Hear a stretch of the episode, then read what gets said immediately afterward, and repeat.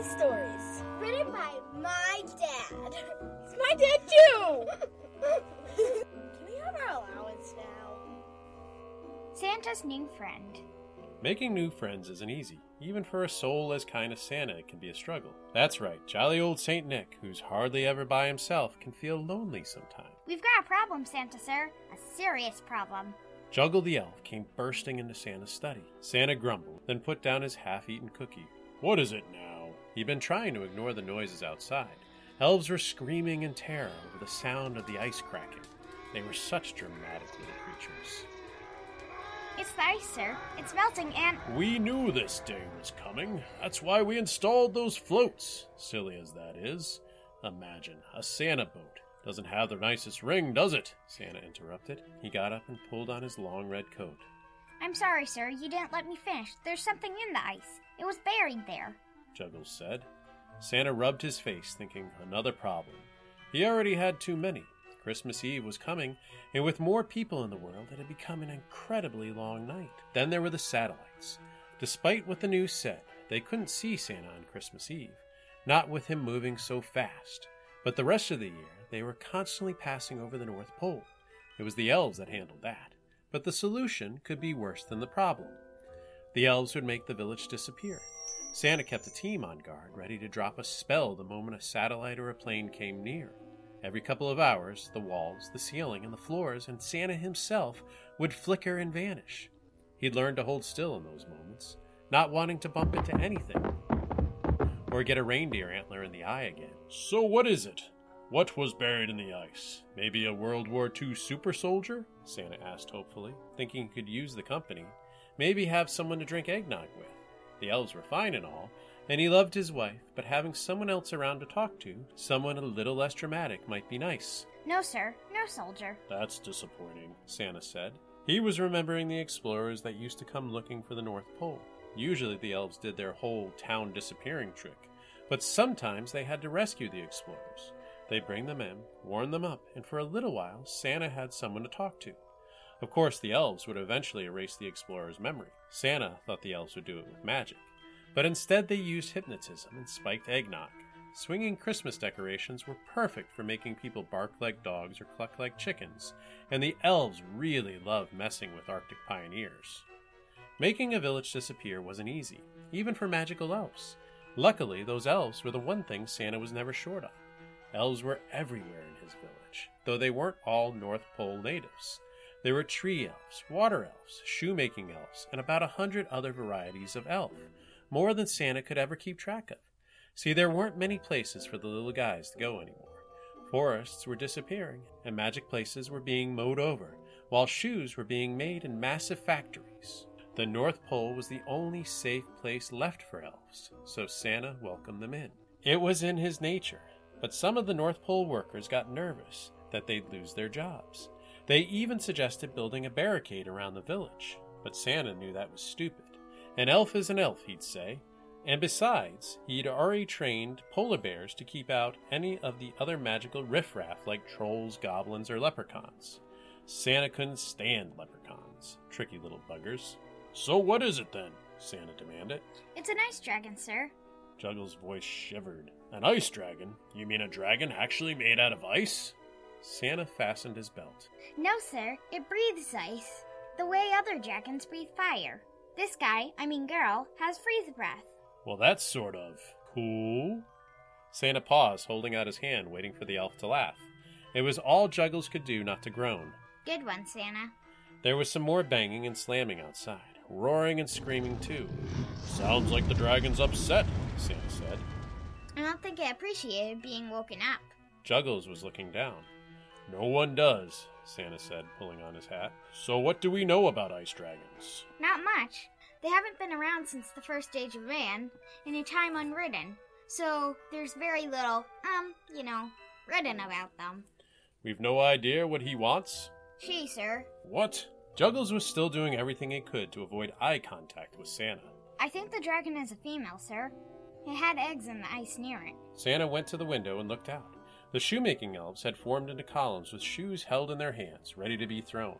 Santa didn't imagine that was going to end well. You guys didn't mess with those eggs, did you? he asked. Juggles was silent. Juggles, It's my name, sir. It's not my fault. he finally said. Santa didn't turn from the window. He was watching the tree elves join the shoemakers. They were armed with bows and arrows. Well, that's more practical, Santa said before shaking his head. He had a strict no weapons rule in the village. He was going to have to confiscate those, Sally and Jacob found the eggs first. Juggles said. A crack opened in the ice and they saw them floating in the water. Three large, perfect eggs. They sent Bart the polar bear down to retrieve them. He wanted to eat them, the eggs that is, not the elves again. But Sally and Jacob thought, well, these would be perfect for juggling. A bit big, but I bet if anyone could do it, it'd be Juggles. You know how elves are, we love games, so they ran to find me. I got the eggs in the air, just started my first cascade. That's when we saw a big eye open right under us. Wait, I don't understand, Santa interrupted. It was the dragon's eye, sir. No, I figured that part out. I mean, I don't know what a cascade is. I'm like 600 years old, and I've never heard anyone use that word in that way. The roaring and the screaming was getting louder outside. It's a pattern of juggling, sir. Left throws to right, right throws to left. Juggles made the motion with his hand to demonstrate. Huh, I had no idea it was called that, Santa said. Then he asked, So where are Jacob and Sally now? Flash frozen, sir. They were the first ones the dragon got. I barely escaped with my life. And where are the eggs? Juggles went to the door. He opened it and stood to the side.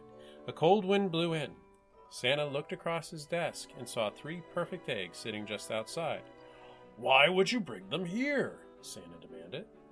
Well, sir, when the dragon came busting out of the ice, I started running, and I sort of forgot to put them down. You were running and juggling? Yes, sir. That's impressive. Thank you, sir. Like I said, it's my name. Juggles' face turned bright red. Santa looked past the eggs to see shoes flying through the air. Shoemaker elves could throw shoes like no one's business, but they'd never battled a dragon before. The wood elves had a little more experience facing down monsters. They weren't panicked. They were holding their fire, waiting for the dragon to come closer. They wanted to shoot it right in the belly. Santa went to his coat rack and took down an old spare sack. I suppose I should get out there before anyone gets seriously hurt. He bent down at the door and carefully put the eggs in the bag. The snow and ice crunched under his feet as he walked out into the cold.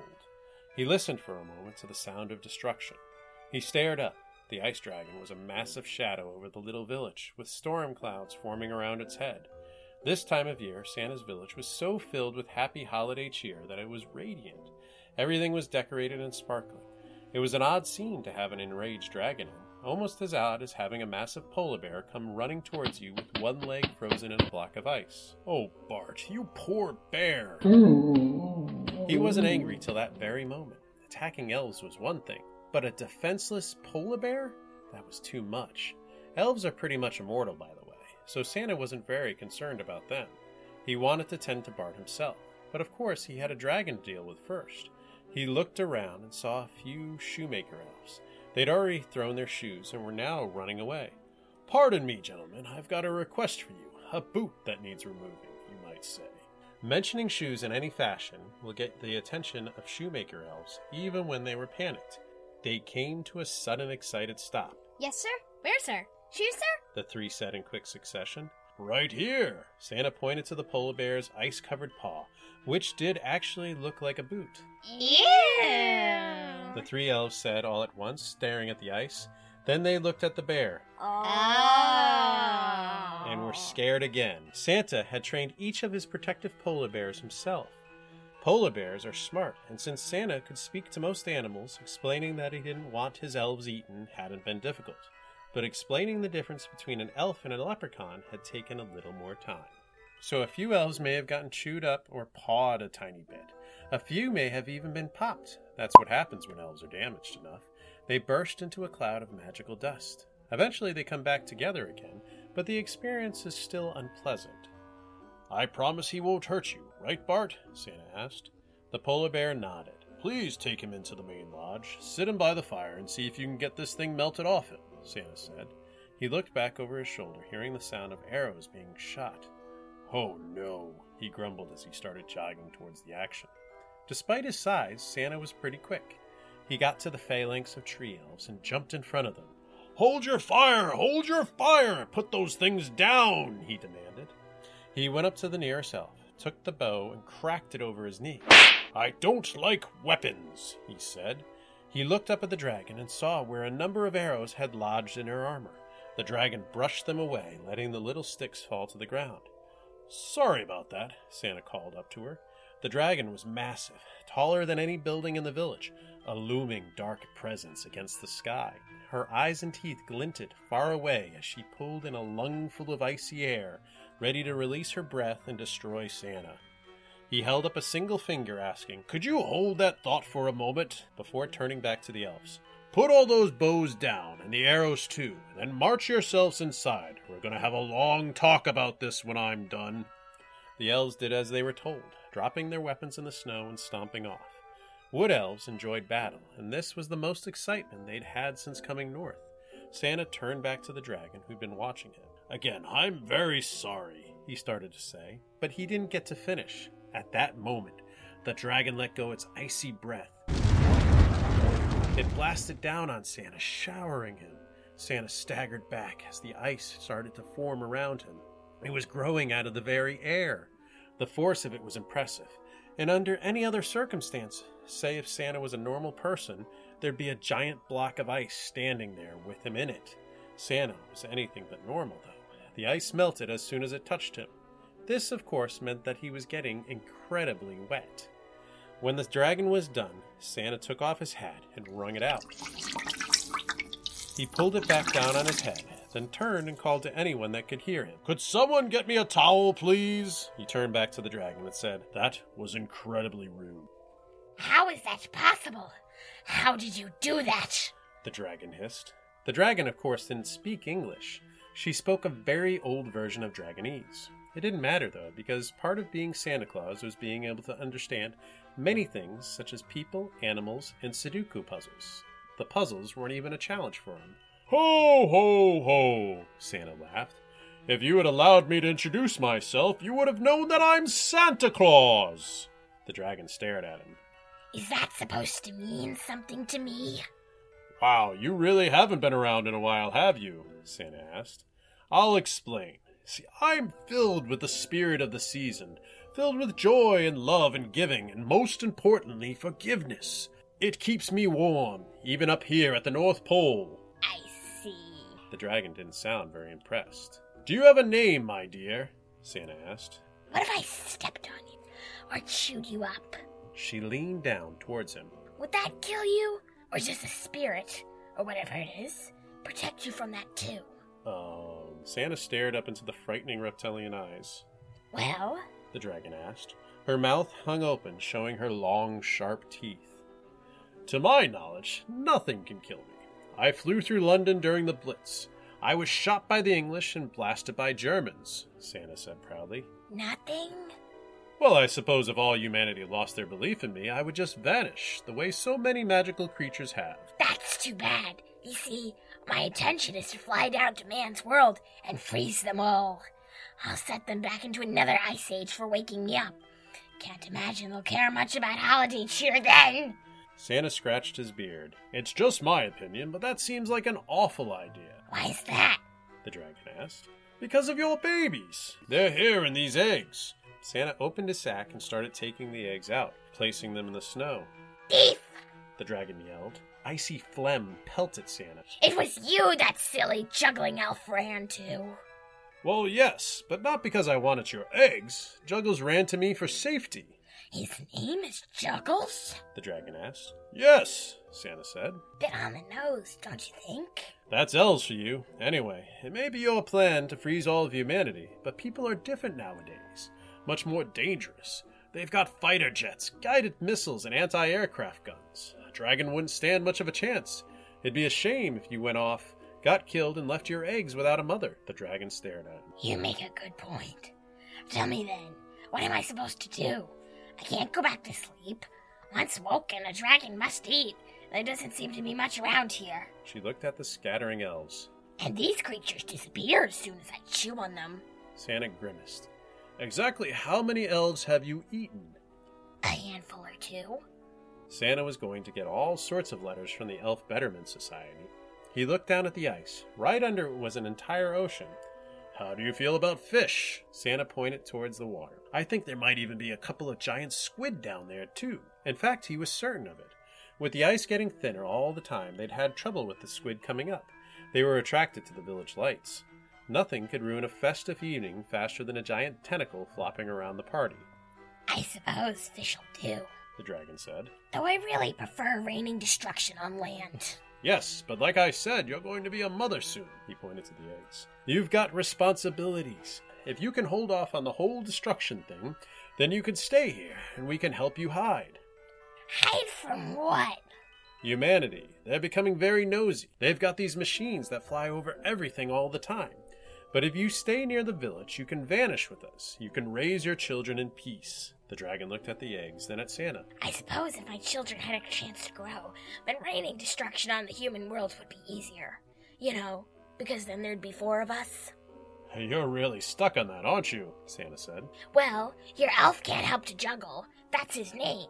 I have to live up to mine as well.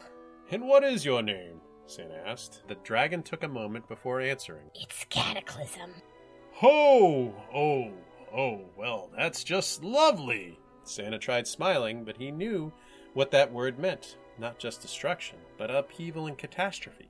In other words, nothing good. He looked back at his village and ran his hand through his beard, shivering a little. I suppose we'll have some things to sort out when the little guys hatch, Santa said. The dragon nodded, smiling her toothy grin, dreaming of a Christmas when she got her wish.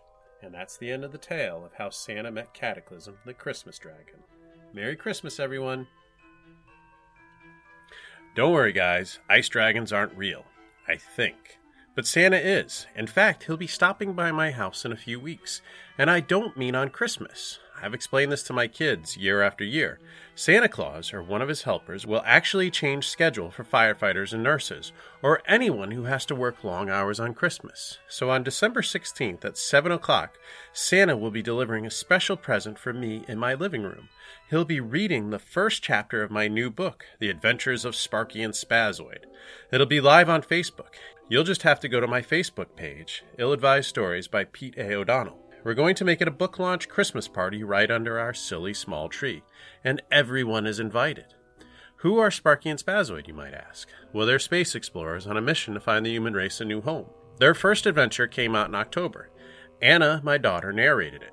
I was going to have her do the whole book, but I decided to have her play Sparky instead. You'll be able to buy the novel starting the day of the Christmas party. In fact, it should be up for pre order before that. And the first chapter will be up the day before we go on Facebook Live. Each week, you'll be able to listen to a new chapter and read along while looking at the illustrations in the book. You can read ahead too if you want. I've also been putting up webcomics of Sparky and Spaz. They go up on Instagram and Webtoons, and occasionally, when I remember, on Facebook. Anyway, thanks for listening, and Merry Christmas.